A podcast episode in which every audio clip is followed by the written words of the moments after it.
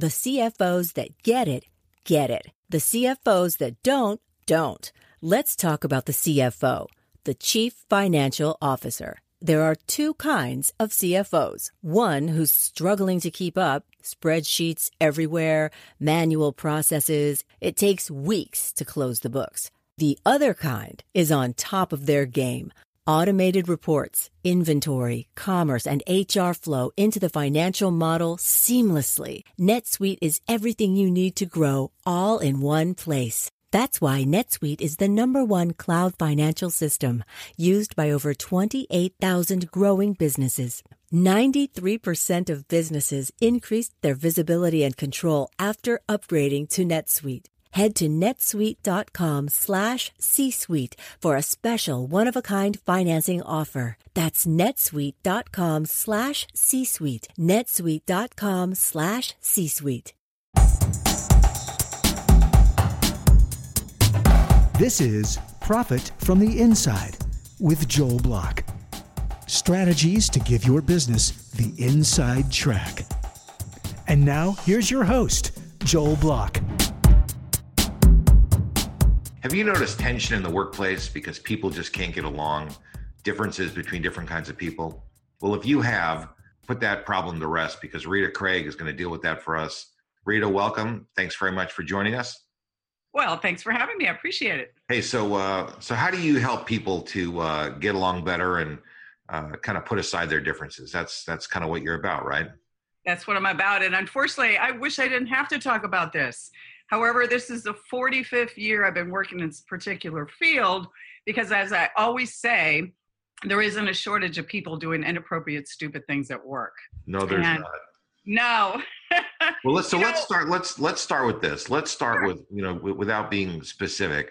Uh-huh. Uh, what kinds of things are you talking about? You know, what kinds of things do people do that are uh, just radically bad? There's so much news about people doing bad behavior. What what do you see and what do you deal with? Well, I see two things. One are things that are against the law, the civil rights law, and some things are just a lack of professionalism. So when you look at things that are against the law, it's inappropriate comments, gestures, emails, and so on related to race, age, sex, national origin, religion, all the different protected groups. And on the other hand, you'll see people making inappropriate comments and just being rude. You know, there's no law that says you have to be uh, you can't be a rude boss. There are a lot of people who are equal opportunity rude bosses, not not against the law, but perhaps against a professionalism policy. The bottom line is both kinds of behavior are toxic.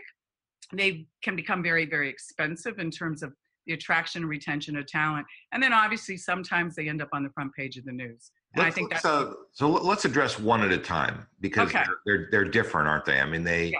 Uh, require different kinds of actions. So, uh, when does behavior become against the law? Well, it depends upon the definition. Let's just take sexual harassment because that's a very topical kind of um, Yeah, field yeah. right now. So there's only two types of sexual harassment: quid pro quo, which is this for that. You know, you sleep with me, you're going to get a promotion. Okay. So there's a, a suggestion that So that's like a, that's like a bribery that or blackmail. I mean, that's that's right. Something that falls in that category. Well, it's a it's a it's a power issue.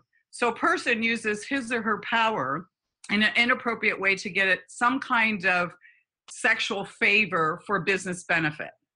So Okay. again, you know, come back to my room. That compensation you wanted would probably happen. So that kind of Gotcha. Okay. The all other right. one is the hostile work environment. So, a hostile work environment is a work environment that is so poisoned with inappropriate comments, gestures, emails, posters, what have you, that a reasonable person would be offended. So, you can have a hostile environment based upon sex or race or religion or national origin and other categories. So, that's when it becomes inappropriate, is when by law, it's it's clearly a violation. Um, the reasonable person standard is kind Mm-hmm. of a moving target. I, I would imagine. Uh, you know, right now we seem to be, uh, you know, everybody's offended about everything all the time. Mhm. Um, you know, I was at dinner the other night, and a, a woman was saying that years ago she was uh, asked out by a colleague, uh, you know, on a Mhm. date, and she wasn't offended. I, you know, she said, "Yeah, that'd be fine if I could bring my husband along. Be no problem." uh, but there are people who would say that was, uh, you know, improper. I mean, where where is the line, and when does it become improper? Because I think that a lot of decent people are starting to be nervous. Mm-hmm. Uh, listen, if you're if you're not doing the right things, you deserve to be punished for that. But if you're a decent person and uh, you're a friendly person, when when do you cross the line? Well, you know, what you just described, typically a one time event doesn't constitute sexual harassment. Yeah, that's what I think. Somebody too, asks you to go out, you go, listen, I'm married, leave me alone. Yeah. But if someone, the person keeps on and on and on, yeah. then you pass that threshold. That's what um, we talked about at dinner too, is if, if they badgered and said, hey, they kept uh, banging on it, you know, the, on the issue, then yeah, that, that would be harassing. But one time it's, you know, hey, listen, sorry, it didn't work out and move on. That's life, right? However, sometimes one time is so egregious, not asking somebody for a date, but somebody does something that's so egregious and seems out of the ordinary that one time, that one event could constitute sexual harassment. Okay. I mean, listen, I, I guess that, uh, you know, it's all circumstantial. It's all facts and mm-hmm. circumstances. Depends what happens. Mm-hmm. Uh, all right. So, uh, so sometimes it's uh, it's illegal and it actually uh, breaks the law. Uh, mm-hmm. Sometimes it just breaks the policy of the company. Mm-hmm. Describe mm-hmm. a few of those situations. When when you know when what kind of behaviors are those? Well, what I see a lot of is you'll have a let's say you have a boss who is just rude and nasty. You know, they yell at people. Well, there's no law that says you can't yell at somebody, but that's a professionalism issue you know so that would well, I be i wouldn't i wouldn't work in that environment. I mean if somebody was yelling I, I wouldn't like it. I mm-hmm. wouldn't uh, tolerate it. Yeah i so. wouldn't either. And you know one thing you have to remember too under the civil rights act it's 15 or more employees. So some of these very small businesses they don't have protection.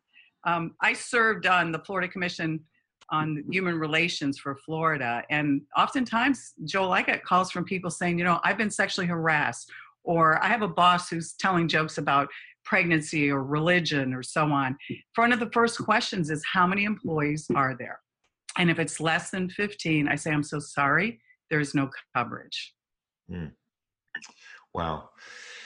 Well, um, so what happens? I mean, you know, how does how does a boss know if the boss is crossing the line, and and what recourse does an employee have when the line is being crossed? Because you know, listen, I'm all about businesses being successful. I want businesses to be successful. Uh, in order for business to be successful, uh, the employees that run those businesses need to feel safe and, and, comfortable, and in order for them to be successful. Because the truth is that the business is nothing without its people who make the wheels mm-hmm. spin. So mm-hmm.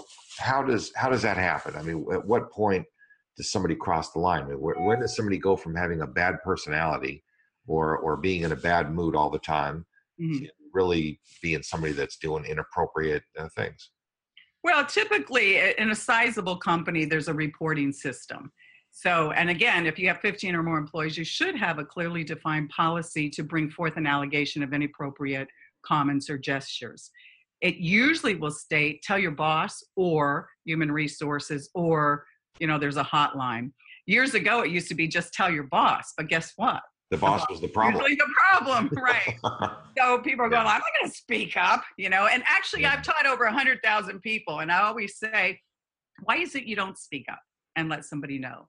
And you know, Joel, I hear the same thing over and over again. What is it? I'll say things. I don't want to get the person in trouble. I just want it to stop.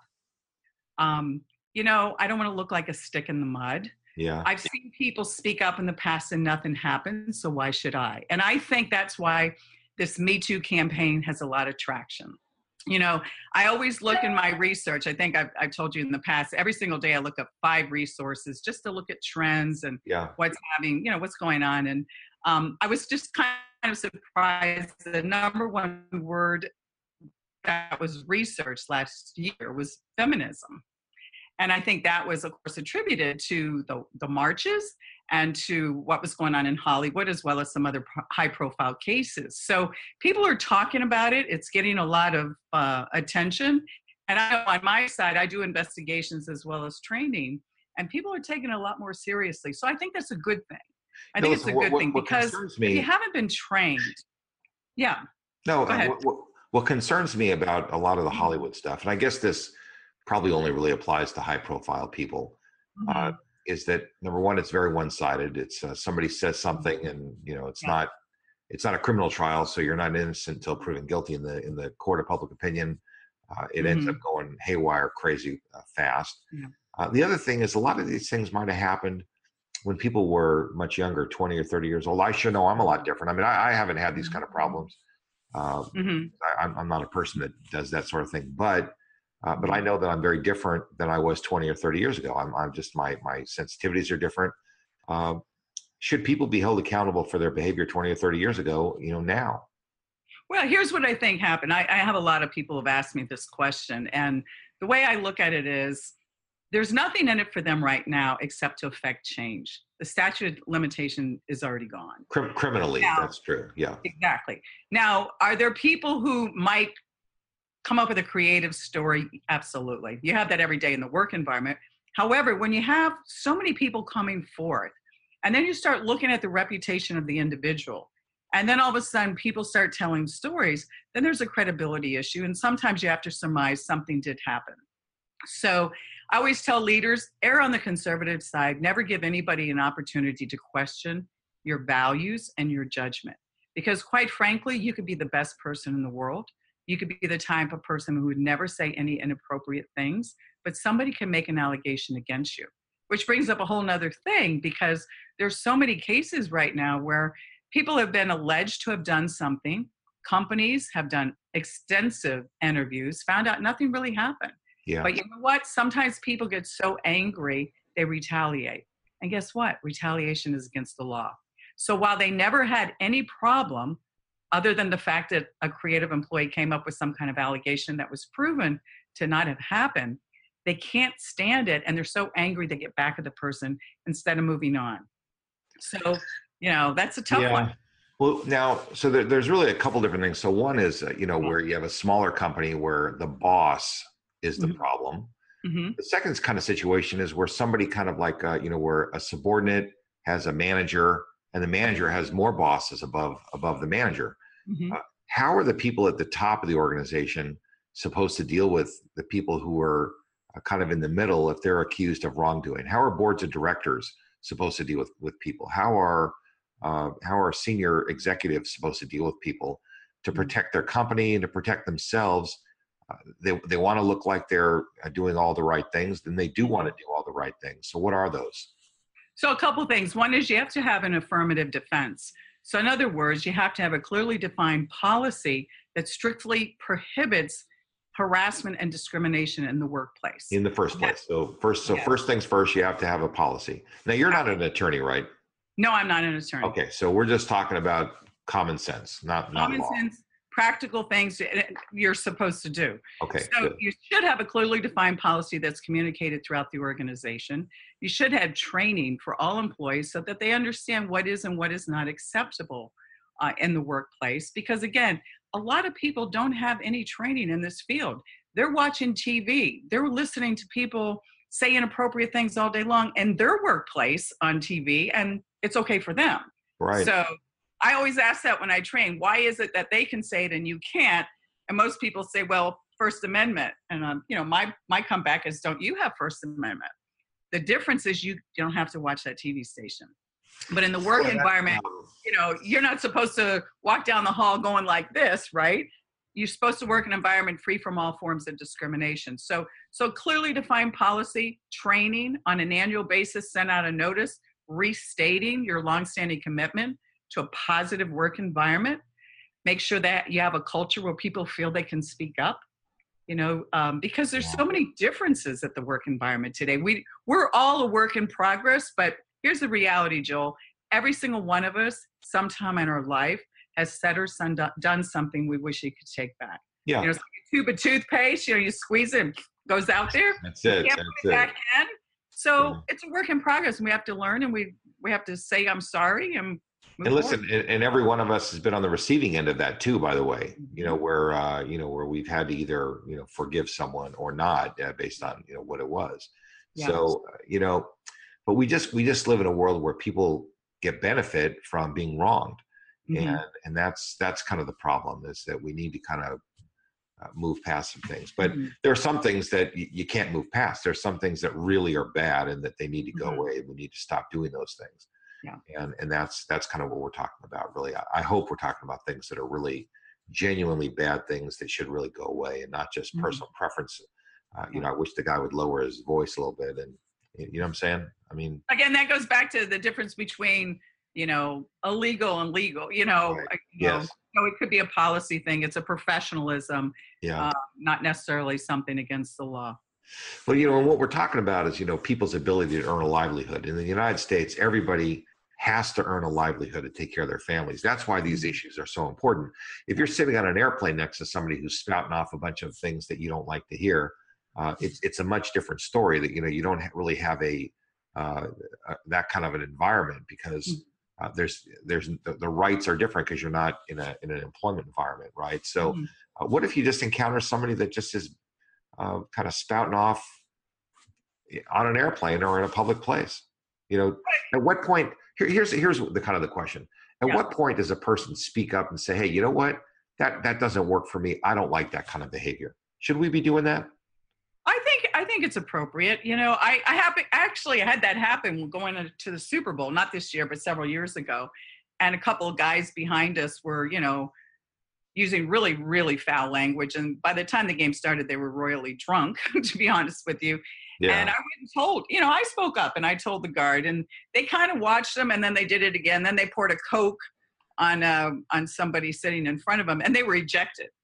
well, So I think, but, yeah. but is it? I think I think the question is, sometimes you feel like you're in the position to speak up. Sometimes you use the process. Like I told the guard, yeah. you know, I felt like you well, know, listen, I because it could be a dangerous situation for you. and you- don't know the people. Uh, they, they're the big Yeah. men uh, that had had some alcohol. Who who knows what their tempers are? You don't know. I mean, I mean, you don't know. But what if what if you were at dinner with a, a group of friends and Mhm. somebody was making jokes that were just uh, out of out of color? They're, they just were improper kinds of jokes. Would you say something? Yes, and I'll tell you why. You tolerate what you believe. And I think, you know, if people turn it off and on, you don't have consistency, and consistency builds trust. So when you look at leaders, leader, leaders are on 24 7, you know, and there are many cases of people choose to do inappropriate things off off hours, but they're really never off hours that Yeah. have come back into the work environment. So let's say you're in this booth and you're telling inappropriate jokes, or your friends are, and you're all laughing and having a good time. Little did you know there was another employee on the next booth who Monday morning came and said, I don't think I can work with my boss anymore. This is what he or she said. It becomes the company's position to take Yeah. action. Yeah. So, So so really, all of us are kind of on all the time, is what you're saying. yeah, and, and here's, you know, here's what I hear people say. I never want to be in management. I don't want to be a leader. So my question then is, are you telling me you need to tell inappropriate comments and jokes and look at dirty email messages? Because that's what you're saying. You don't want to You know, overreact. You don't want to my overreact. attorney- you know, my attorney cautions. Uh, we, we do a conference a couple times a year, my attorney and I, and one Mm-hmm. of the things that he talks about is that people have phones and cameras everywhere you go. You always have to assume people have a phone or a camera that's pointed at you or some uh, in Mhm. some way. And Mhm. everything that you say uh, could be recorded, uh, could be Mhm. tweeted, could be uh, you know put on Facebook. And if you're making jokes, uh, it can be taken out of context. I think uh, you know. I think all of us just have to learn uh, to be more sensitive uh, Mhm. to our environment and and really uh, jokes that hurt other people's feelings are really not okay. I mean, things that we did when we were in elementary school because we didn't know any better Mhm. are not okay as adults. Yeah. And, and, you know, the bottom line is people's feelings get hurt, and Mm-hmm. we have to be sensitive to other people's feelings. And that uh, that may sound a little soft, but that's kind of how the world is. And you know, it Mhm. wouldn't be the worst thing for us to have a soft world, and that doesn't make us weak. Yeah. It makes us nice, and nice is a good thing. So. Uh, I, I think if we're a little sensitive to other people's feelings, that's probably a good thing. So let's come back to the to the business side. And Let, let me add one thing to that. go ahead, go ahead. Not only being sensitive to other people's feelings, I think it's being protective about your reputation. Yeah, okay. So Oh, I think I, I like I choose to do bring that angle in there because it's really about your brand. And do you want to compromise your brand? Do you again want to give somebody the opportunity to say, "Oh yes, that's that's how that person is." You want to protect it, no matter Mm-hmm. who's around. You want to protect it.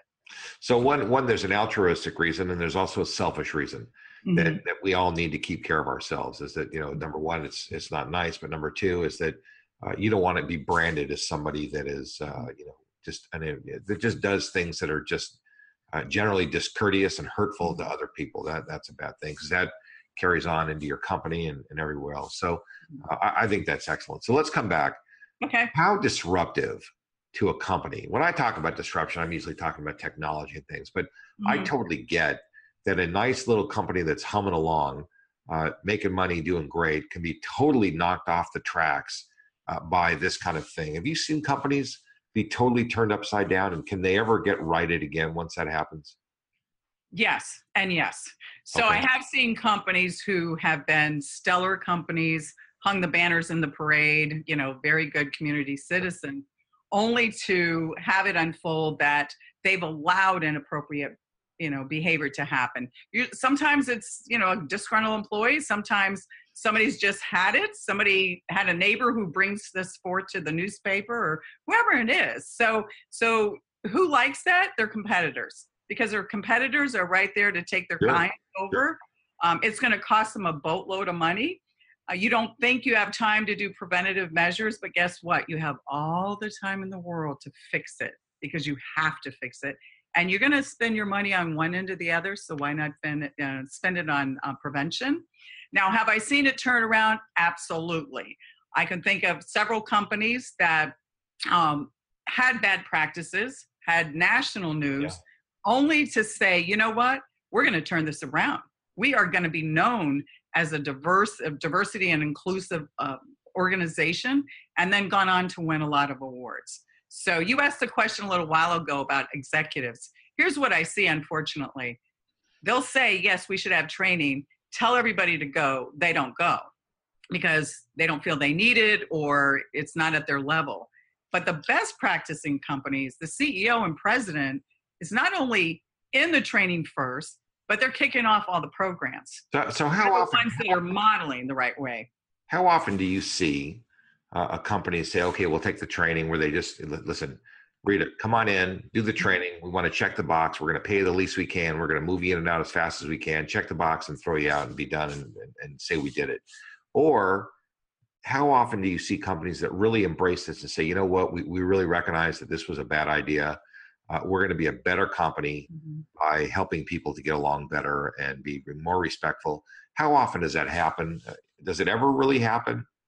I'd say the latter is is more true. Um, first of all, when I'm called in, I have a conversation with the executives, usually the president or chairman, about how serious they are about it and what is the legitimate business reason for this. Yeah. Why are they doing this? And I always say there's two things. One, there is a business reason for it, but two, it's the right thing to do.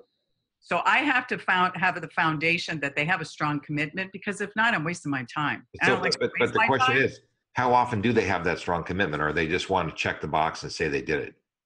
I would say more and more it's it's it's wanting to do the right thing because they see the implications. They see the implications it has on the employees their ability to attract and retain talent uh, their brand and the impact on their brand as well as their customers. You know i think we've all seen you know on an, on the national scene companies pull away from sponsoring events just because somebody's done something wrong.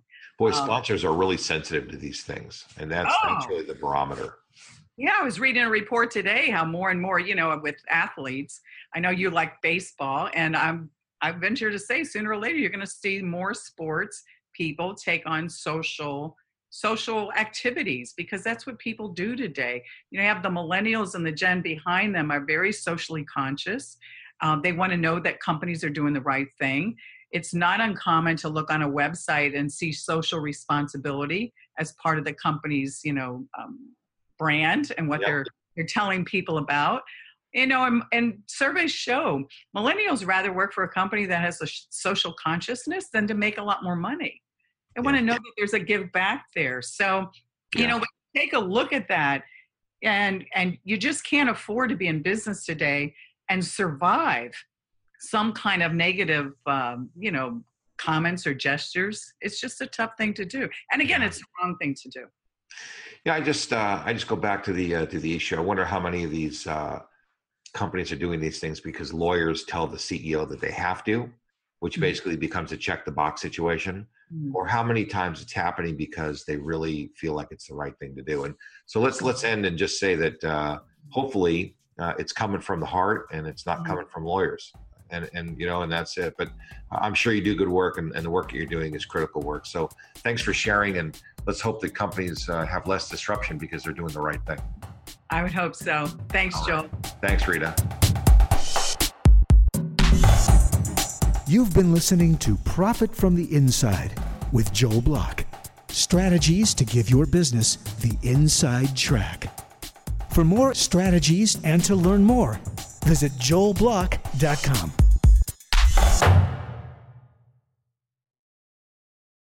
Produced by Audivita Studios. Connect your voice to the world.